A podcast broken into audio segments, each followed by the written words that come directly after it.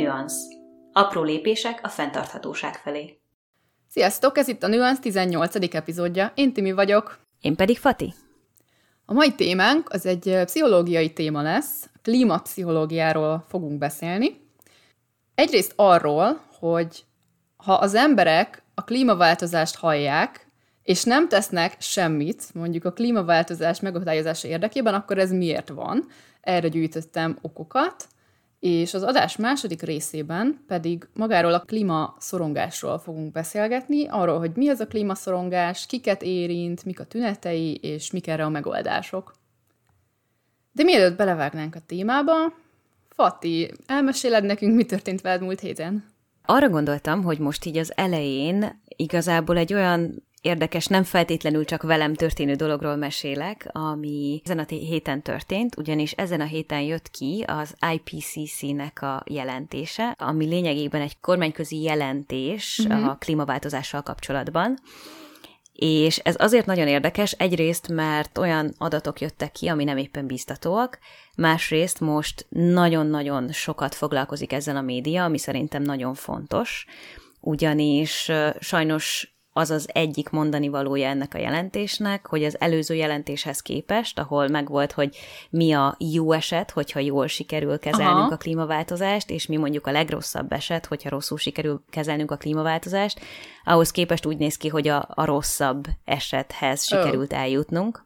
Mikor volt ez a legutóbbi? Ha minden igaz, hat évente jön ki ez a jelentés. Uh-huh. Tehát, hogy ez, ez nem egy kötelező dolog, amit a, a kormányoknak be kell tartani, Kár. hanem itt lényegében ajánlásokat tesz az a, az a néhány száz tudós, akik amúgy maguk nem végzik a külön kutatásokat, uh-huh. hanem több tízezer kutatási eredményt raknak össze egy jelentésbe, ami azt gondolom, hogy eléggé pártatlanná teszi így ezt az egészet. Úgyhogy ez szerintem egy tök érdekes dolog, és én reményteli vagyok attól, hogy most nagyon sokan foglalkoznak ezzel, és talán ez segít majd abban, hogy minél többen lépjenek, és talán most már nem csak egyéni szinten, hanem akár kormány szinten is sokkal több lépés lesz, ami annak érdekében történik, hogy tegyünk a klímaváltozás ellen egy kicsit talán szebb jövőt ígérve gyermekeinknek. Hát mindig ebben reménykedünk, valószínűleg már hat éve is ebben reménykedett mindenki, és mégsem történt semmi. Azért én még a pozitív oldalon vagyok, hát ha... Persze, reménykedni, reménykedni mindig lehet. Igen, tény. Úgyhogy ez egy ilyen érdekes dolog, amivel most én viszonylag sokat foglalkozom így uh-huh. gondolatban, meg olvasok róla. Emellett még csak annyit szeretnék elmondani, hogy ugye most két év után megint több időt töltök Budapesten, és ja, azt tényleg. veszem észre, hogy nagyon sok új fa van. Tényleg? És ez nagyon-nagyon, aha, nagyon-nagyon tetszik nekem. Nem tudom, mikor ültették pontosan őket, mert azért tényleg két éve nem voltam Budapesten, meg hát nem minden részén jártam akkor, ahol uh-huh. most is járok, de ez tök jó. A Városligetbe jártál mostanában? Oda még nem jutottam el. Nem. Na, kíváncsiak azzal, mit csináltak. Na, majd ha eljutok, akkor mesélek róla. Na, okay. úgyhogy ennyi. Na és Timi, veled mi minden történt? Én ma egy könyves témát hoztam, a uh-huh. Mi történt veled a héten rovatunkba, mert mostanában rengeteget olvasok, e-könyveket, és ez azért van, mert Montrealnak a könyvtárába be lehetett iratkozni online, teljesen ingyen, mm. nincsen havidíj, éves díj, semmiféle beiratkozási díj, és ingyen olvashatok minden könyvet, ami elkönyvben nekik megvan. Uh-huh. Ezért újabbokat és újabbokat és újabbokat olvasok, és minden egyes nap olvasok, lefekvés előtt, ez így az esti rutinomnak a része, és most leginkább ilyen minimalizmus témában kezdtem el olvasni, bár van, ami nem elkönyv volt belőle, mert a Marie Kondónak a két könyvét újra olvastam, Ezeket azért, mert ezeket még Magyarországról hoztam el, viszont most, amikor ősszel majd jó esetben megyek újra Magyarországra, akkor ezt szeretném magammal elvinni, és oda ajándékozni az egyik barátnőmnek. Tehát ezeket most újraolvastam, hogy aztán megváljak uh-huh. tőlük. Viszont amit elkönyvben olvastam, az uh, Fumio Sasaki-nak a Goodbye Things nevezetű könyve, ami szintén egy minimalista könyv, és ez a három együtt, amit itt olvastam az elmúlt két hétben kb., ezek így nagyon inspiráltak, hogy selejtezzek még több dolgot, meg pakolgassak a lakásban, rendezgessek, hogy, hogy legyen még jobb, még kevesebb cucc, uh-huh. ilyesmi, még rendezettebb. Szóval ezek nagyon inspiráltak erre, úgyhogy leginkább ezzel foglalatoskodtam az elmúlt pár hétben. Ez számomra azért nagyon izgalmas, mert ez azt jelenti, hogy ebben a könyvtárban vannak olyan dolgok, amik például minimalizmussal foglalkoznak, Igen, amit én úgy képzelek, hogy van. friss dolgok, tehát hogy mondjuk nem uh-huh. 20 évvel ezelőtt kiadott valami, hanem Igen. az utóbbi néhány évben. Például Jane Fondának a könyvét azt javasoltam is nekik, hogy szerezzék be, uh-huh. és be is mhm. szerezték azt a 2020-asat, amiről már korábban beszéltünk. Igen. A What Can I Do? Azt hiszem ez a címe, uh-huh, hogy mit uh-huh. tehetek én. Tehát Jane Fondának egy teljesen új klímaváltozással és aktivizmussal kapcsolatos könyve, az elérhető ott. Még nem olvastam el, de majd az is egyszer csak sorra kerül. Wow, tök jó. Na és mielőtt még belevágnánk a témánkba, még egy valamit szerettem volna elmondani, hogy a múltkori adásunk, ami a víz krízisről szólt, azzal kapcsolatban utána néztem Mexikóvárosnak a helyzetéről, mert nagyon érdekelt, hogy mi van Mexikóvárossal és az esővízzel. Uh-huh. És képzeljétek el, hogy Mexikóváros igenis gyűjti az esővizet, amit utána felhasználnak. Két éve 10 ezer esővíz befogó szerkezetet felszereltek lakóházakra, és a tetőre hulló esővizet begyűjtik, egy csövön levezetik a ház aljához, egy hordóba, a hmm. szerkezet megszűri, ad hozzá klort, és a végén a lakók egy csapon keresztül engedhetnek belőle vizet. És ezzel mosogathatnak, moshatnak, takaríthatnak, Ivásra nem alkalmas ugyan, de már így is egy csomó vizet megspóroltak, hogyha legalább csak ezekre tudják használni. És uh, azt hiszem, hogy 2020-ban még tízezret uh, telepítettek, viszont sajnos az úgy látszik nem fog menni, hogy elérjék a százezres célt 2024-ig, mert hogy pénzhiány. És uh-huh. ezért kicsit lassabban megy ez a telepítés, mint alapból tervezték, de már így is azért valami, hogy legalább egy részét felhasználják. Igen. Na, most már rátérhetünk a témánkra. Tehát a klímaváltozás tényére az emberek ugye többféleképpen reagálhatnak. És a mai adás az nem azokról fog szólni, akik aktívan tesznek, tehát most pont a másik oldalról, azokról, akik nem tesznek, vagy egy az egyben tagadják a klímaváltozást, vagy szoronganak. És összegyűjtöttem pár okot, hogy miért nem tesznek semmit az emberek. Ezeket az okokat pszichológusok írták le, és ezek alapján raktam össze a vázlatomat. Tudományosan megalapozott cikkekben olvastam őket. Na, tehát az első ilyen ok lehet az, hogy a téves információk terjednek, ugye, az interneten, leginkább, ezt mm. nem kell szerintem magyarázni, és ez sokszor tagadást eredményez az emberekben, mert a hamis hírek egyrészt gyorsabban terjednek, uh-huh. mert az egyén a saját elképzelését erősíti, hogy úgy szűri az információkat, hogy azokat részesíti előnyben, amik számára kedvezőek, függetlenül attól, hogy ez az információ igaz, vagy hamis. És ezt hívjuk ugye megerősítési torzításnak. Uh-huh. Tehát leginkább ezért tagadhat valaki, mert minden hamis hírt, amit olvas, elhiszi, és azt hiszi, hogy nem is létezik az egész klímaváltozás. Mert hogy kellemetlen azt gondolni, hogy na, akkor most sok mindent meg kell változtatnom. Akár, bár erre egy külön pontom is van, de hát ez is majd szóval, uh-huh. amit te mondtál. Oké, okay. mehetünk tovább. Igen, aztán a második az az optimizmusra való hajlam. Addig, amíg az ember azt érzékeli, hogy a saját életében mindene megvan, addig nem igazán tudja felmérni egy elvont, és majd egyszer a jövőben esetleg történő eseménynek a súlyát. Tehát alul értékeli ezeket a katasztrofális következményeket, viszont azt túl bonyolultnak találja, hogy változtasson. Pont ez, amit uh-huh. mondtál. Inkább nem tesz semmit, mert amíg ő nyugodt, hogy mindenem megvan, addig hát minek kéne valamit tenni.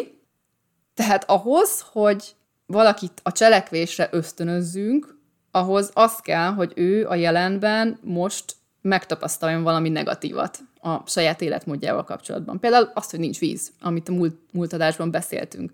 Tehát, Igen. hogyha azt tapasztalja, hogy nincs víz, akkor lehet, hogy így valami kattanás elindul, hogy hoppá, tehát egy kapcsolat, mint a felkapcsolnál az agyában, hogy ah, lehet, hogy akkor mégiscsak kéne valamit csinálni, ilyen. Igen, vagy hirtelen jön egy nagy áradás, amire nem számoltunk, Aha. meg villámárvíz, meg nagy szárasság, ami feltűnik. Szerintem ez viszonylag hamar megoldódik a jövőben, mert már nagyon kevés olyan ember lesz, akinek teljesen nyugodt az élete, olyan, mintha nem lenne benne semmi klímaváltozás.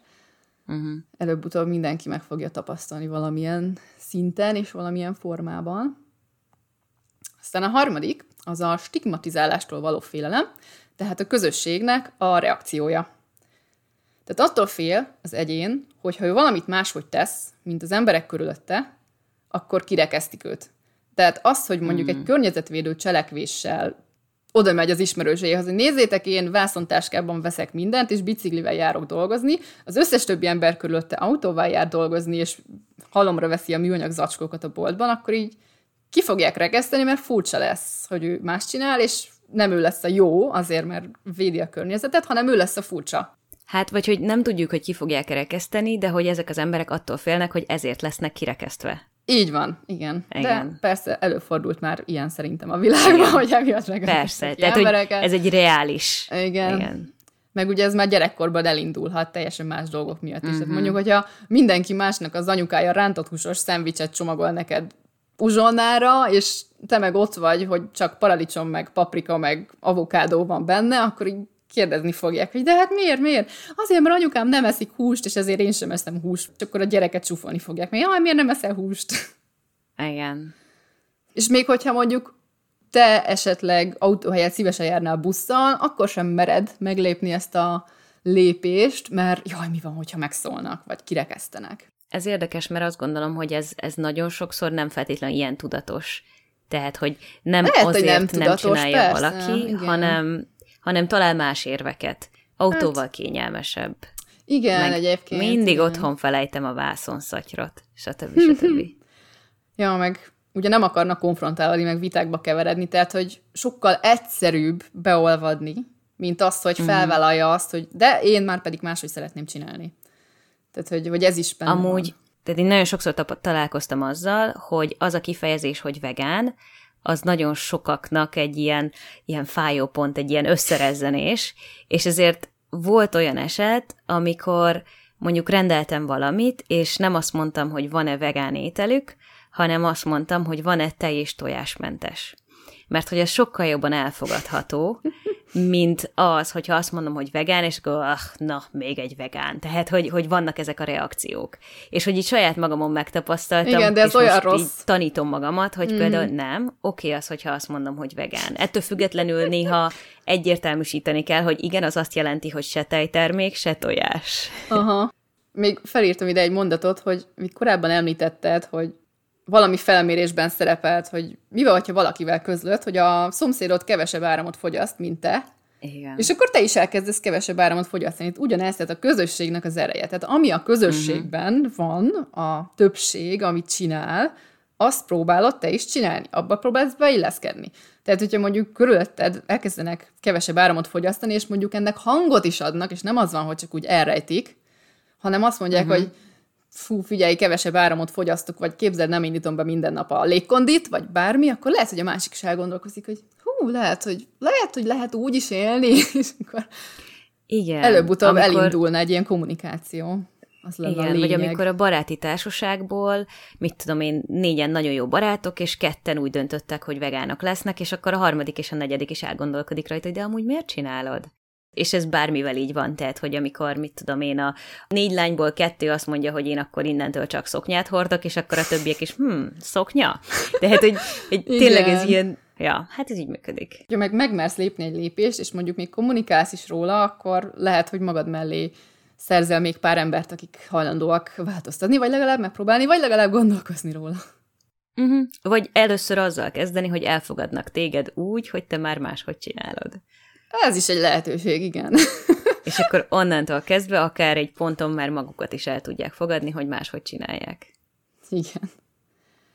Na és ehhez kapcsolódik egy következő, hogy nincsenek megbízható emberek a közösségben, tehát a média tele van ugye a tudósok vészjóslataival, de nincsenek olyan emberek a közösségben, akikben megbízhatnak a közösség tagjai, és akik kommunikálnak. Tehát ugyanez, hogy, hogy a kommunikáció az nagyon fontos, hogy legyen valaki mm. a te közösségedben, aki kommunikál a klímaváltozásról, és megbízol benne.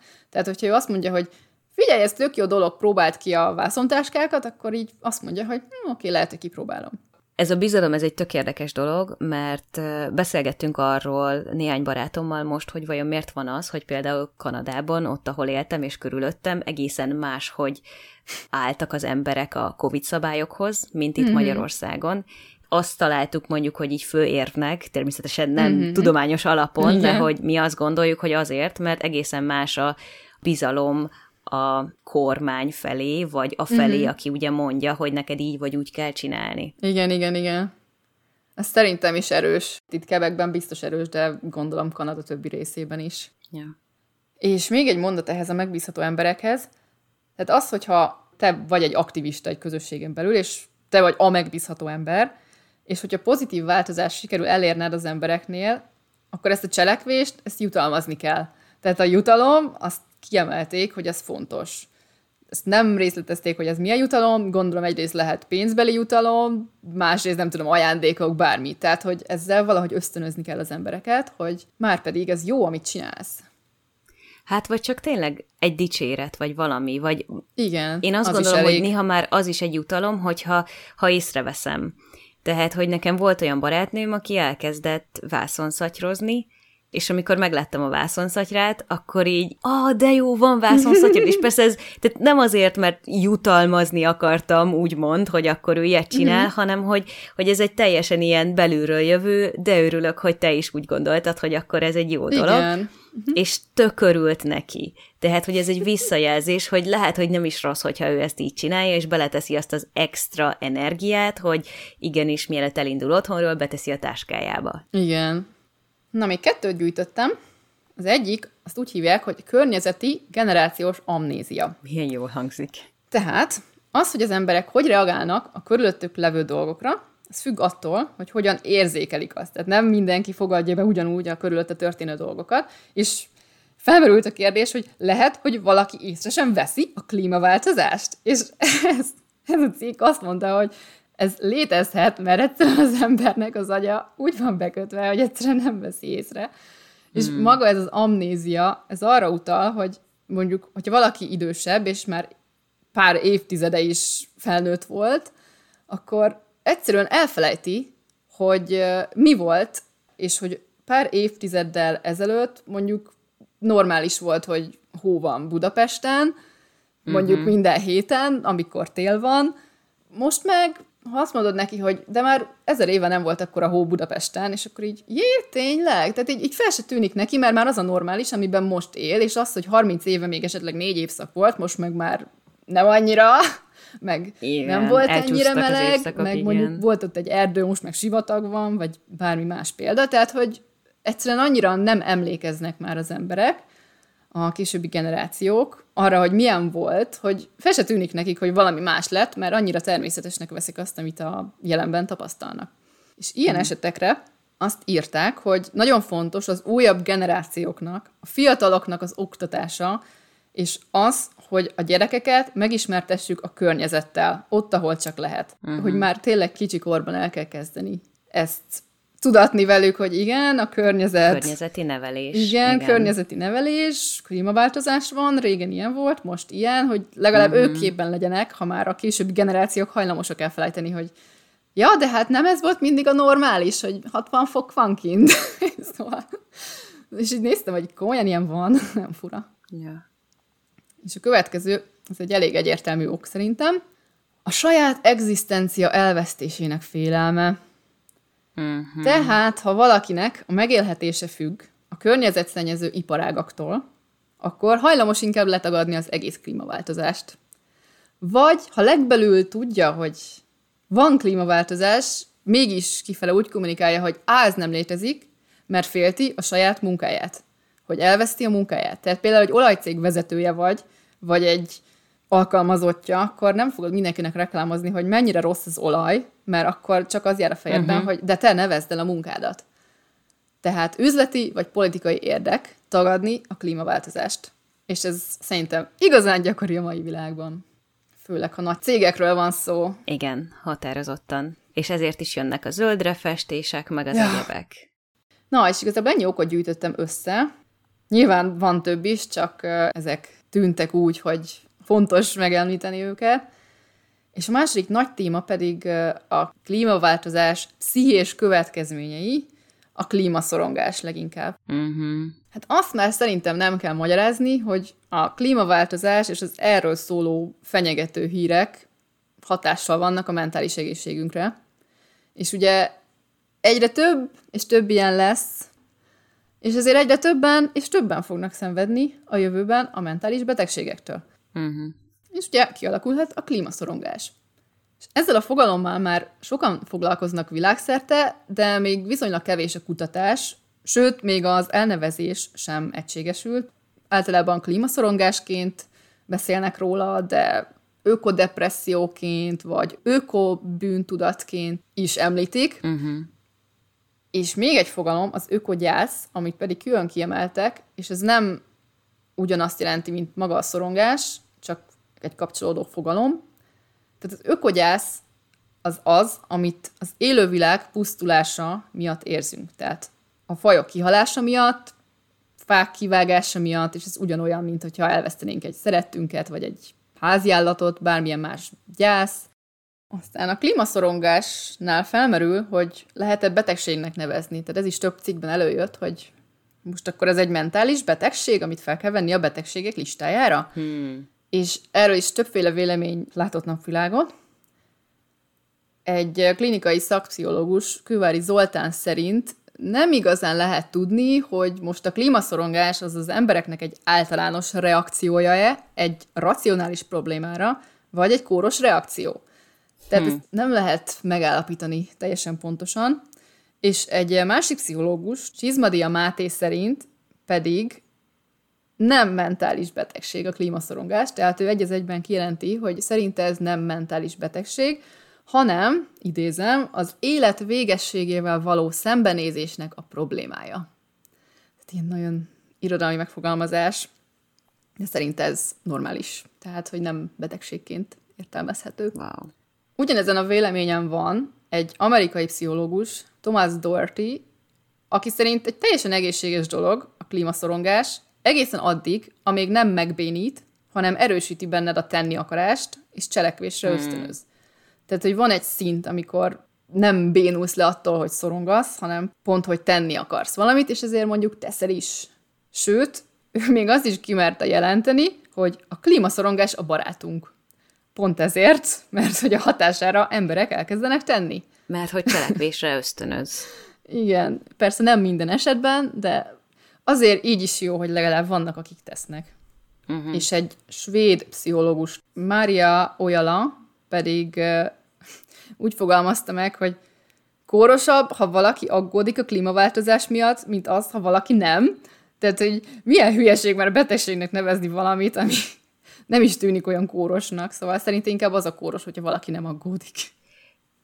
Ez tök érdekes, de ehhez tényleg az kéne, hogy mindenkinek elég információja legyen róla. Tehát, hogy hiába a mai világban nagyon sok helyen ott van, de még mindig el tudom képzelni, hogy például Magyarországon nem minden, nem tudom én, kis faluba jutott el, hogy amúgy valami nem oké, és hogy globális szinten nem oké.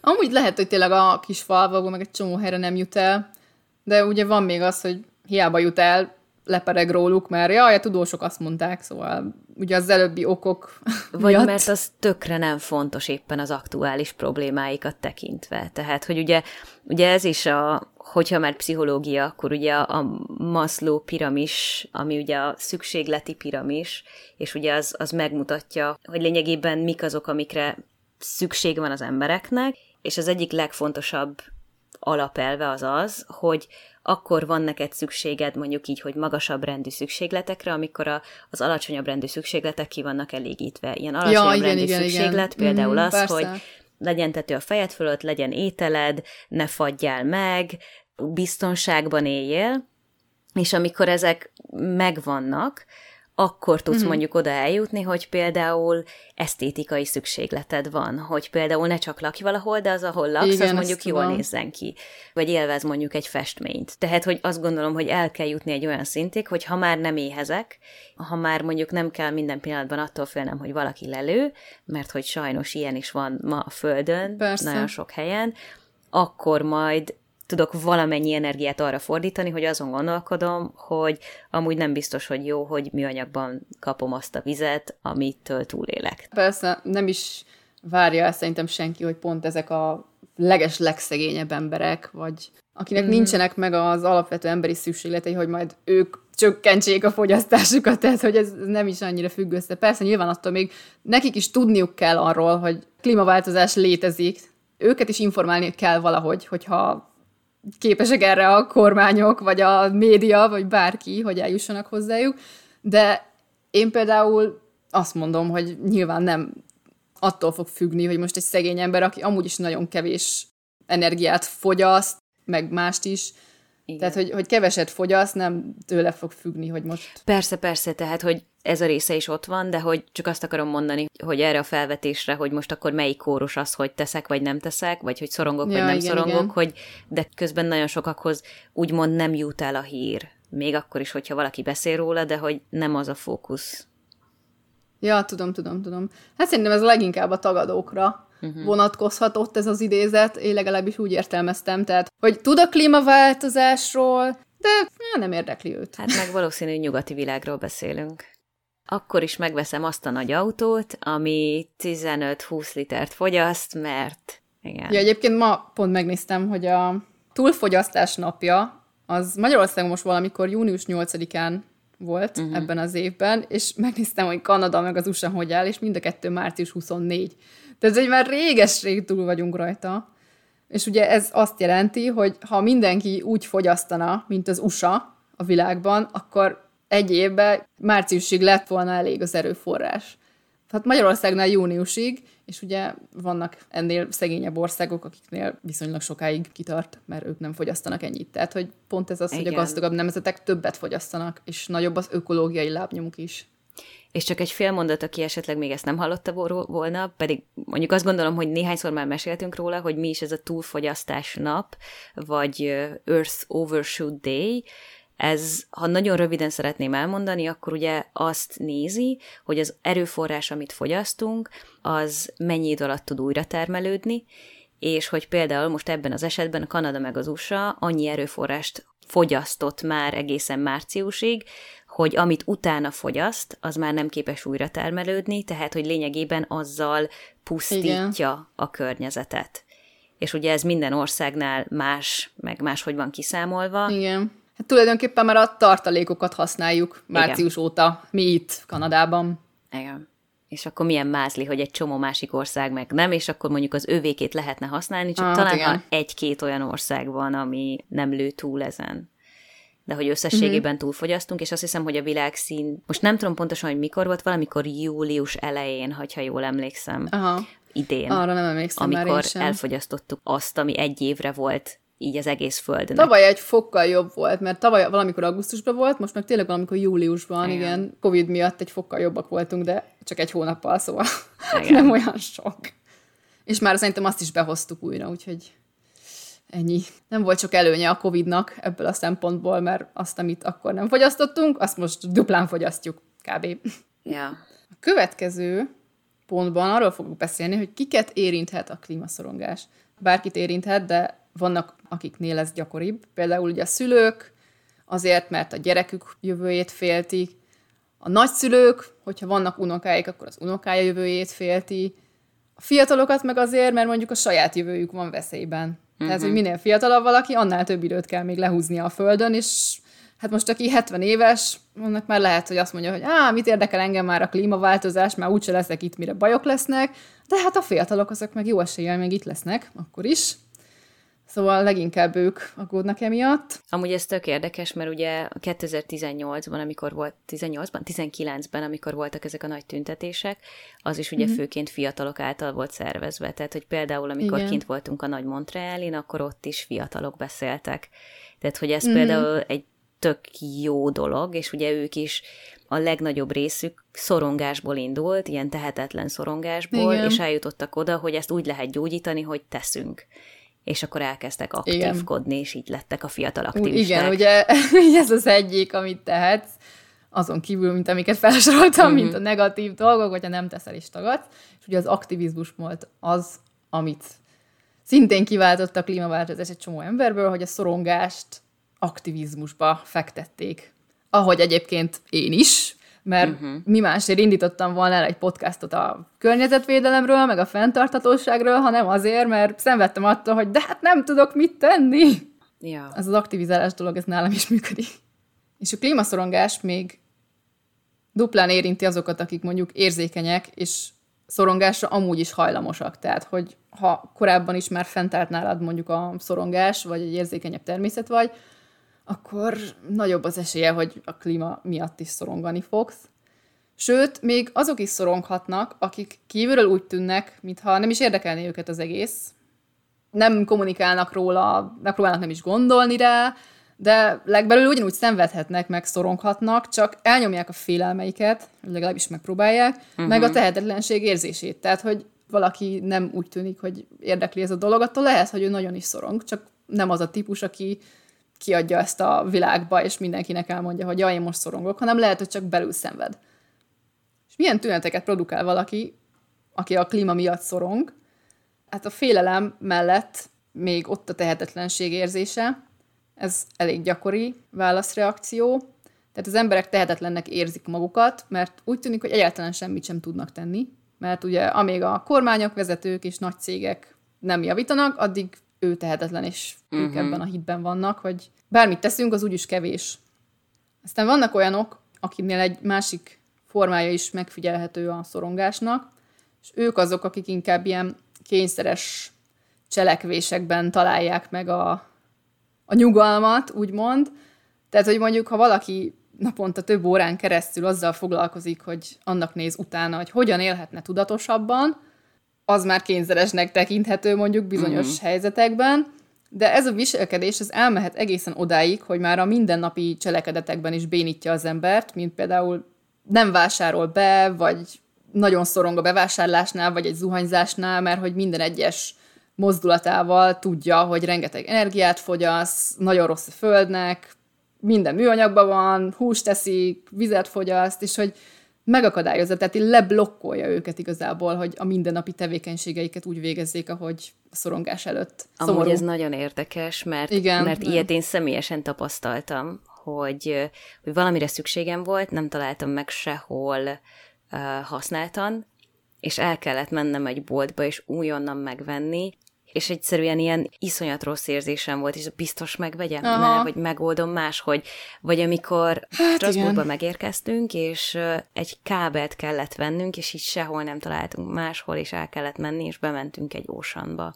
Na most én ósanban nem voltam, hát három éve nagyjából. Hú, hát az itt nincs is. Tehát, hogy Walmartba se voltam, mondjuk a kanadai megfelelőjébe, mm-hmm és igen. bementem, és láttam azt a, azt a mennyiségű dolgot, aminek tudom, hogy oh, például az igen. élelmiszernek a hány százalékát majd kidobják, és hogy mennyi csomagolóanyag, és mennyi ember vásárolja össze a sok, és, és egyszerűen annyira igen. rossz érzésem volt bent, hogy így, így menekülni akartam. Tehát, hogy ja, ez... elég nyomasztó. Hogy akkor megküzdjem, és csak azért is bemegyek, vagy inkább azt mondom, hogy oké, okay, ide soha többet nem megyek be, mert egyszerűen rossz mhm. érzésem mm-hmm. van tőle.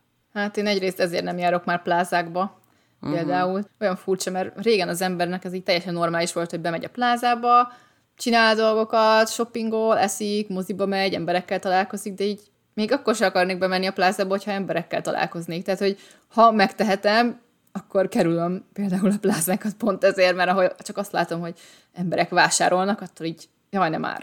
Uh-huh. így olyan rossz érzésem lesz tőle. Amúgy ez tényleg tök izgalmas, hogy így azt gondolom, hogy ebből a fajta ilyen, mondjuk, hogy tünetből vagy szorongásból jön az, hogy Például vannak olyanok, akik aztán elkezdik mondani a, a barátaiknak, vagy bárkinek, akit ismernek, hogy hogy lehetsz ilyen hülye, hogy azt megveszed, meg a stb. stb. Tehát, hogy ebből ugye konfliktusok is vannak, és egyebek, meg az a te miért nem vagy vegán, meg te miért, tehát, hogy ez megint egy ilyen kétséges dolog, hogy olyan azzal teszel-e jót, hogyha ha elkezded mondani, és akkor pusolod, és stb., vagy azzal Ezt teszel el jót, hogy inkább csak csinálod. És én egyértelműen ezen az inkább csak csinálod oldalon vagyok, de tökre megértem azt, mert hogy én is éreztem azt az iszonyat feszültséget, és még a mai napig van, hogy ez, Igen. tehát hogy jön, amikor látok, mit tudom én, húsz darab bevásárlószatyrot, meg amikor azt hallom, hogy valaki arról beszél a villamoson, hogy jaj, most vettem ezt az újat, meg most vettem ezt az újat, meg amikor teli kocsi, ruhával megy valaki ki a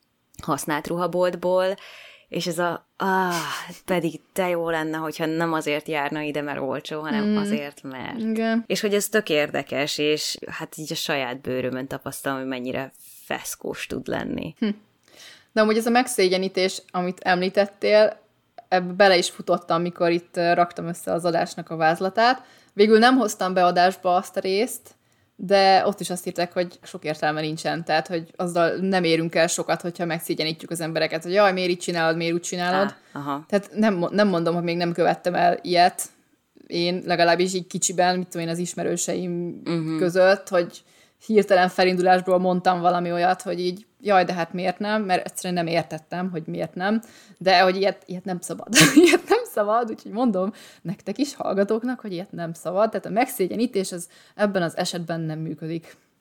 Ja. Ezt mutatják a kutatások, hogy a hasonló helyzetekben sem működik. Például a cigizést hozták fel példának, azt hiszem valamelyik cikkben, hogy a dohányzás csökkentésében sem működött a megszégyenítés valamikor korábban, nem tudom most pontosan idézni, és hogy a klímaváltozás is hasonló, meg ezek a cselekvések, amiket tesznek az emberek, tehát hogy ezzel nem érünk el semmit, hogyha megszégyenítjük őket. Az tök érdekes, hogy amikor valaki olyannak mondod, aki körülötted van, mert kinek másnak mondanád, akkor valószínűleg hozzá is eljutott a híre a klímaváltozásnak. Tehát, hogy ő már valamelyik fázisban van, vagy gondolkodik róla, mm-hmm. vagy tagadja, vagy valami, amit, amit ugye felsoroltál most így az elejétől Igen. kezdve. És nem tudom, hogy ezt a példát hoztam-e már, hogy kollégáimmal egyszer ebédeltünk még Montrealban, és éppen a Game Changers igen, nevű... ezt valamikor az első pár adás valamelyikében említetted a Game Changers. És hogy ez mhm. szerintem nagyon ide tartozik, hogy a filmről beszélgettünk, és az egyik kollégám annyit mondott, hogy na, ez már megint egy olyan film, ami azért van, hogy bűntudatot keltsen. És így mm-hmm. később gondolkodtam rajta, hogy tehát az nem tud bűntudatot kelteni, amit nem érzett te magad úgy, hmm, hogy valamit rosszul csinálsz. Hogy ez egy tök érdekes dolog, hogy valószínű ezek az emberek, akiknek mondjuk így kifagadunk néha, és hogy te miért nem tudod mondjuk így csinálni, hmm. ők már valamilyen állapotban vannak, és hogyha ők éppen abban vannak, hogy ez, ezt az egészet tagadják, mert éppen félnek tőle, mert éppen, tudom én, egzisztencia, akármi, akármi, hmm, igen, igen, igen. akkor az, az csak segít az aktuális állapotukat hosszabban kitartani. Igen, mert hogy bénít. Tehát, hogy ez volt a cikkben, hogy azt, hogy megszényítés, az csomó embert lebénít inkább. Tehát, hogy nem uh-huh. cselekvésre ösztönöz, pedig nekünk pont ugyan az lenne a célunk, hogy cselekvésre ösztönözzük, motiváljuk a másik embert, és nem az, hogy lebénítsuk, és ne csináljon semmit, mert azzal nem megyünk semmire. Igen. Amúgy ez most ilyen tök érdekesen hangzik, hogy erről beszélünk, és kicsit olyan, mint hogy na, akkor majd így fogjuk megtrükközni a másikat, hogy majd nem fogjuk neki mondani, de hogy közben tökre nem erről van szó, hanem tényleg azok, akik mondjuk hallgatnak minket, meg azok, akik mondjuk hallgatnak minket, és az ő ismerőseik, ők vélhetően hallottak már a klímaváltozásról. Ha éppen nem mhm. csinálnak mm-hmm. semmit, akkor valamit kezdtek ezzel, és valahogy máshogy fogták fel, éppen tagadják, éppen akármi, akármi. Mm-hmm tehát, hogy igazából mindenki tisztában van vele, hogy ez van valahol, és mindenkinek megvan a lehetősége, hogy tegyen. És hogy ezt kicsit így fura belegondolni, hogy na majd akkor mi úgy trükközünk, hogy mi majd nem győzködjük őket, és majd így fogjuk meggyőzni őket, de hogy közben pedig valahogy így érezzük, hogy ez a jó út, és ezért is inkább mi csak csináljuk, amivel mi megteszünk mindent, amit tehetünk. És beszélünk róla, mert az fontos, hogy beszélj róla, Igen, hogy kommunikálj. És az, hogy ezt csináljuk, meg az, hogy mondjuk beszélünk róla, azzal már mi iszonyat sokat teszünk, sokkal többet, mint hogy elkezdenénk végigmenni az ismerősünkön, hogy és te amúgy miért vásárolsz új ruhát? De hát, hogy... Igen. Meg emlékszem, egyszer valakit nyugtattam, hogy pont mesélte, hogy vett valami nadrágot, mondom, nem azzal van a baj, hogy te évente veszel egy darab farmert, vagy két évente veszel egy farmert, hanem azzal, Igen. hogy mondjuk hetente az lenne a hobbit, hogy bemész egy fesztesomolba és vásárolsz egy csomó farmert minden egyes héten. Tehát, hogy azért vannak itt is ilyen határok, hogy mi számít még ilyen elfogadhatónak, és szerintem azzal még nincsen semmi baj, hogyha csak a fast fashion talál valaki farmert, mert a turkálóban nincs a mérete, akkor vegye meg a farmert, de akkor használja szerintem addig, ameddig csak tudja. Ennyi. Tehát vannak ilyen lehetőségek, hogy hogy lehet fenntarthatóbb, és csomó szint van igazából, tehát ilyen kis lépések. Igen, meg azt gondolom, hogy a kulcs az az, tehát hogy ebben a jó érzésben, hogyha felelősséget vállalok az összes lépésemért. Tehát, hogyha én elfogadom magamnak azt, hogy most a fast fashionbe vett farmer nadrág az egyetlen olyan lehetőség, amit én tudok tenni, és ez nekem oké, okay, mm-hmm. akkor onnantól kezdve nem fogom rosszul érezni magamat és tudom, hogy mellettem úgy ezt is teszem, meg azt is, meg amazt is. Igen. És akkor onnantól kezdve tök mindegy, hogy a másik majd lenéz, vagy nem néz le, vagy akármi, mert én magam tudom. De hogy ez, ez megint csak tök nagy munka, hogy eljussak odáig, hogy akkor vajon az a sok ember, aki körülöttem van, mert hogy ugye szociális lények vagyunk, az majd mit fog, mit fog gondolni, mert hogy amúgy mindenki waste, meg mit tudom én, és akkor hirtelen beállítok egy H&M-es zacskóval, tehát, hogy ez megint egy ilyen érdekes dolog, és szerintem megint csak eléggé hozzátartozik ehhez a klímaszorongás részhez, hogy na majd akkor ők majd azt fogják gondolni, hogy én nem is veszem komolyan ezt, és stb. stb. Hmm. De hát senki sem tökéletes. Én egy embert se ismerek, aki tökéletesen csinálna mm-hmm. mindent. Mert szerintem, ugye ezt megbeszéltük, hogy nem lehet semmit tökéletesen csinálni, amíg a társadalom ezt biztosítja, ami jelenleg van körülöttünk. Tehát, hogy... Amíg tökéletlenek vagyunk társadalmilag. de hát ezt el kell fogadni, hogy te magad tökéletlen vagy. És türelem kell ahhoz, hogyha elindulsz ezen az úton, és nem megy minden rögtön, akkor meg kell próbálni mégis tovább menni, és elfogadni, hogy nem vagy tökéletes, de a leblokkolás az nem egy jó módszer erre. Uh-huh. Igen.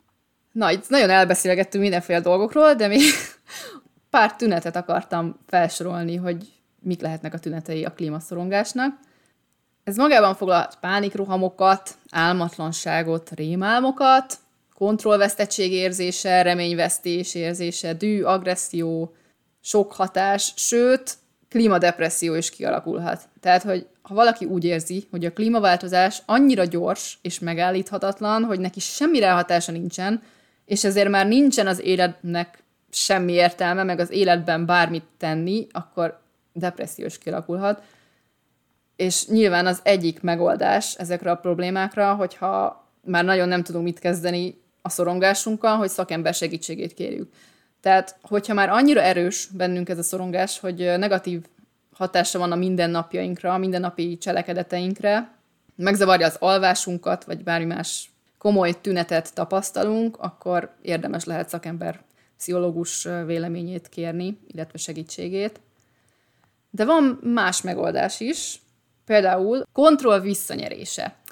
Tehát magát ugye a klímaváltozást te, mint egyén, nem tudod csettintésre megszüntetni. Pedig de szeretném, ja. Olyan jó lenne, hogyha ketten csettintünk egyszerre, akkor talán sikerül.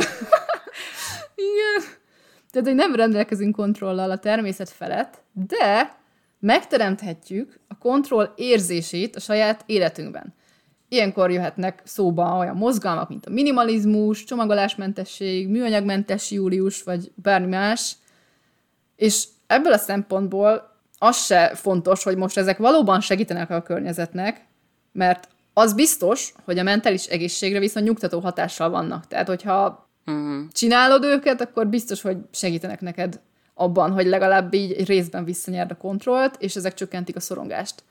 Tehát maga az aktiv, aktivizálás igazából, tehát hogy részt veszel olyanokban, amik elhiszed, hogy tesznek, és jók a környezetnek, mert akkor nyugodtabb leszel. És a végén még tényleg teszel a környezetért. igen, igen, igen. És ahhoz, hogy az ember először aktivizálja magát, először szembe kell néznie magával. Tehát tudatosítani kell, hogy számára mit is jelent ez a téma, mit érez vele kapcsolatban, és arra van szükség, hogy meg tudja fogalmazni magának, hogy ő személy szerint mit tehet ezért, hogy pozitívabb irányba induljanak el a dolgok. Uh-huh. Az, hogy ugye kiket támogat, mit tud változtatni az életmódján, ehhez egyrészt ugye információszerzésre van szükség, tájékozódni kell, és utána elkezdhet az ember aktívan is tenni. Gyere, készítsd, ne nyávok bele az adásba az aktivizálásnak, meg a cselekvésnek mindenképpen benne kell lenni a megoldásban. Tehát, hogyha a szorongásra keresel megoldást, akkor valahol mindenképpen ott kell lenni annak, hogy valamit tenned kell azért, hogy a szorongásodat csökkentsd. Aztán a következő megoldás az, hogy a, megpróbálunk a jelenre fókuszálni, tehát nem egy jövőben történő absztrakt eseménytől való félelem van a középpontban a gondolkodásunkban, hanem az itt és mostra koncentrálunk, a jelenre. Most vagyunk itt, és most tehetünk. Igen. Erre kell figyelni az embereknek. Előbb-utóbb megint az aktivizmus felé megyünk, hogyha eljutunk odáig, hogy most vagyunk itt, és most tehetünk. Igen, tehát a mi lesz úristen, mert szárasságban is nem lesz termés, Igen. és jövőre majd drága lesz a kenyér, és stb. stb. De most mit tudok tenni? Igen, tehát a jövőt azt így ki kell zárni a fejedből, és csak a jelenre koncentrálni. Ez egyébként más részein is hasznos az életnek, tehát ezért meditálnak az emberek, ezért jogáznak az emberek, ezért naplóznak az emberek. Ezt többféleképpen el lehet érni, hogy, hogy koncentráljon valaki a jelenre, de hogy itt is külön kiemelték, hogyha valaki klímaszorongástól szenved, hogy így csökkentheti azt, hogyha itt is a jelenre koncentrál. Ez megint azért izgalmas, mert hogy, hogy a kontrollról szól, tehát hogy azt tudom kontrollálni, ami most van. Tehát, hogy most tudom kontrollálni, Igen, hogy hogy veszem a levegőt, most tudom kontrollálni, hogy megveszem-e a, tudom én, mi anyagzacskót, meg az új nadrágot, meg a mit tudom én, most tudom csinálni, és az, hogy mi lesz a jövőben, arra egyrészt hiába hiszem, nem feltétlenül van ráhatásom, tehát hogy tényleg ez, a, ez megint ez a kontroll. És az utolsó pont pedig a megoldásra a közösség ereje mm-hmm. amit a negatívoknál beszéltünk, hogy ott is mekkora ereje van a közösségnek. Tehát, hogyha egy támogató környezet vesz téged körül, akkor az már segít csökkenteni a pszichés megbetegedések arányát. Úgyhogy ezek a megoldások vannak, amiket én összegyűjtöttem a klímaszorongás csökkentésére. Ez amúgy nagyon-nagyon igaz. Tehát, hogy például, ha csak arra gondolok, hogy amikor mi ketten elkezdtünk beszélgetni arról, hogy mi mit gondolunk a környezetvédelemről, mm-hmm. klímaváltozásról, akármiről, és hogy mi mit tudunk tenni, ami még jóval azelőtt volt, hogy elkezdtük volna, a, vagy felmerült volna a podcastnak az ötlete, Igen. az már azt gondolom, hogy egy ilyen tök nagy megerősítést adott mind a kettőnknek, vagy legalábbis nekem, hogy de jó, nem vagyok egyedül, vagy itt, ahol most Igen, vagyok, tényleg, nem vagyok egyedül igen, ebben. jó volt. Uh-huh. És hogy ez tök jó, és azt gondolom, hogy amúgy egy csomó közösség van, ami így alakul. Például mondjuk egy közösségi kertben a közösség, Igen. aki ott csinálja a kertet, ők is legalább abban egyetértenek, hogy tök jó ezt a kertet csinálni, és vélhetően más is van, amiben egyetértenek, ami mondjuk inkább közelebb van az egész klímaváltozás és az azzal kapcsolatos tevékenységekhez. Tehát, hogy ez szerintem egy nagyon izgalmas dolog. Na, hát a közösségi kertek is jó hatással vannak a klímaszorongás csökkentésére ezt megállapíthatjuk. Igen, és nem csak azért, mert közösség, és nem csak azért, mert amúgy növények, hanem például olvastam egy cikket azzal kapcsolatban, hogy a kertészkedés biológiailag kimutatottan uh, igen, igen. nyugalmat okoz, mert hogy a kis baktériumok, meg egyebek, amik a földben vannak, és azzal a kezed érintezik, és a többi. Aha, nagy, wow. nagyon izgalmas kis cikk volt. Nem tudom neked elmondani, hogy konkrétan mik azok, meg nem, nem tudom, talán egy éve olvastam, de hogy még egy pozitív a közösségi kertek mellett. Meg a friss levegő levegőn vagy, és nem egy képernyő előtt, szóval az Igen, még duplán, akkor is. Triplán jó hatással Még akkor is, hogyha ez a közösségi kert a város közepén van. Igen. Hát, még akkor is, mert legalább egy kert. Uh-huh. Na hát jó sokat elbeszélgettünk erről a témáról, szerintem ez egy viszonylag hosszú adás lesz majd. Fati, neked mi volt az a rész, amit a legizgalmasabbnak találtál ebben a mai epizódban? Én nagyon örülök annak, hogy végre eljutottunk eddig a témáig, mert erről Yay! már nagyon régóta beszéltünk, hogy ez, ez egy nagyon izgalmas téma, és fontos téma, és most ez így szerintem tök jól összeszedtett Timi, hogy mik a legfontosabb dolgok, és hogy mikre lehet gondolni, és a többi, stb. És azt gondolom, hogy nagyon sokan vagyunk ezzel így, hogy legalább egy-egy tünetét a klímaszorongásnak megtapasztaltuk, még hogyha nem is mondtuk rá, hogy na, akkor mi szorongunk.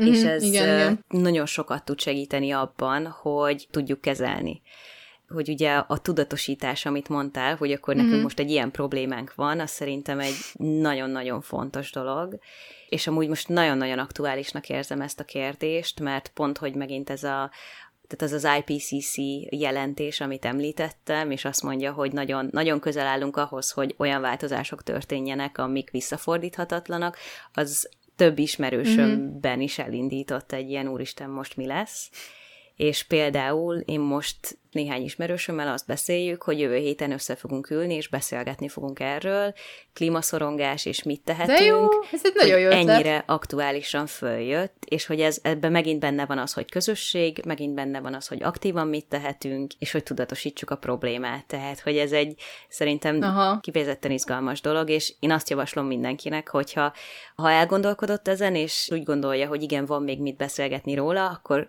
fogjon bárkit, aki körülötte van, akit érdekelhet ez a téma, és csak kezdjenek el beszélgetni róla. Igen, ez nagyon fontos. Első lépésnek tökéletes. Igen, nem kell feltétlenül a pszichológussal kezdeni, de hogy az a valaki, aki legalább egy kicsit hasonlóan gondolkodik, azzal lehet, hogy már olyan dolgokra rá lehet jönni, vagy ketten kitalálni valami, valami jó ötletet, ami már aktivitás, uh-huh. és segíthet, ami azt gondolom, hogy elképesztően hasznos. Igen, ez egy első lépésnek tökéletes, úgyhogy ez nagyon jó, hogy ezt felhoztad így a végére. Hát akkor azt gondolom, hogy a mai adást ezt így be is fejezhetjük. Köszi, hogy ma is velünk tartottatok. Két hét múlva újra találkozunk. Sziasztok! Sziasztok! Ha tetszett az adás, kövess minket Spotify-on, Apple Podcaston vagy a kedvenc podcast appodon.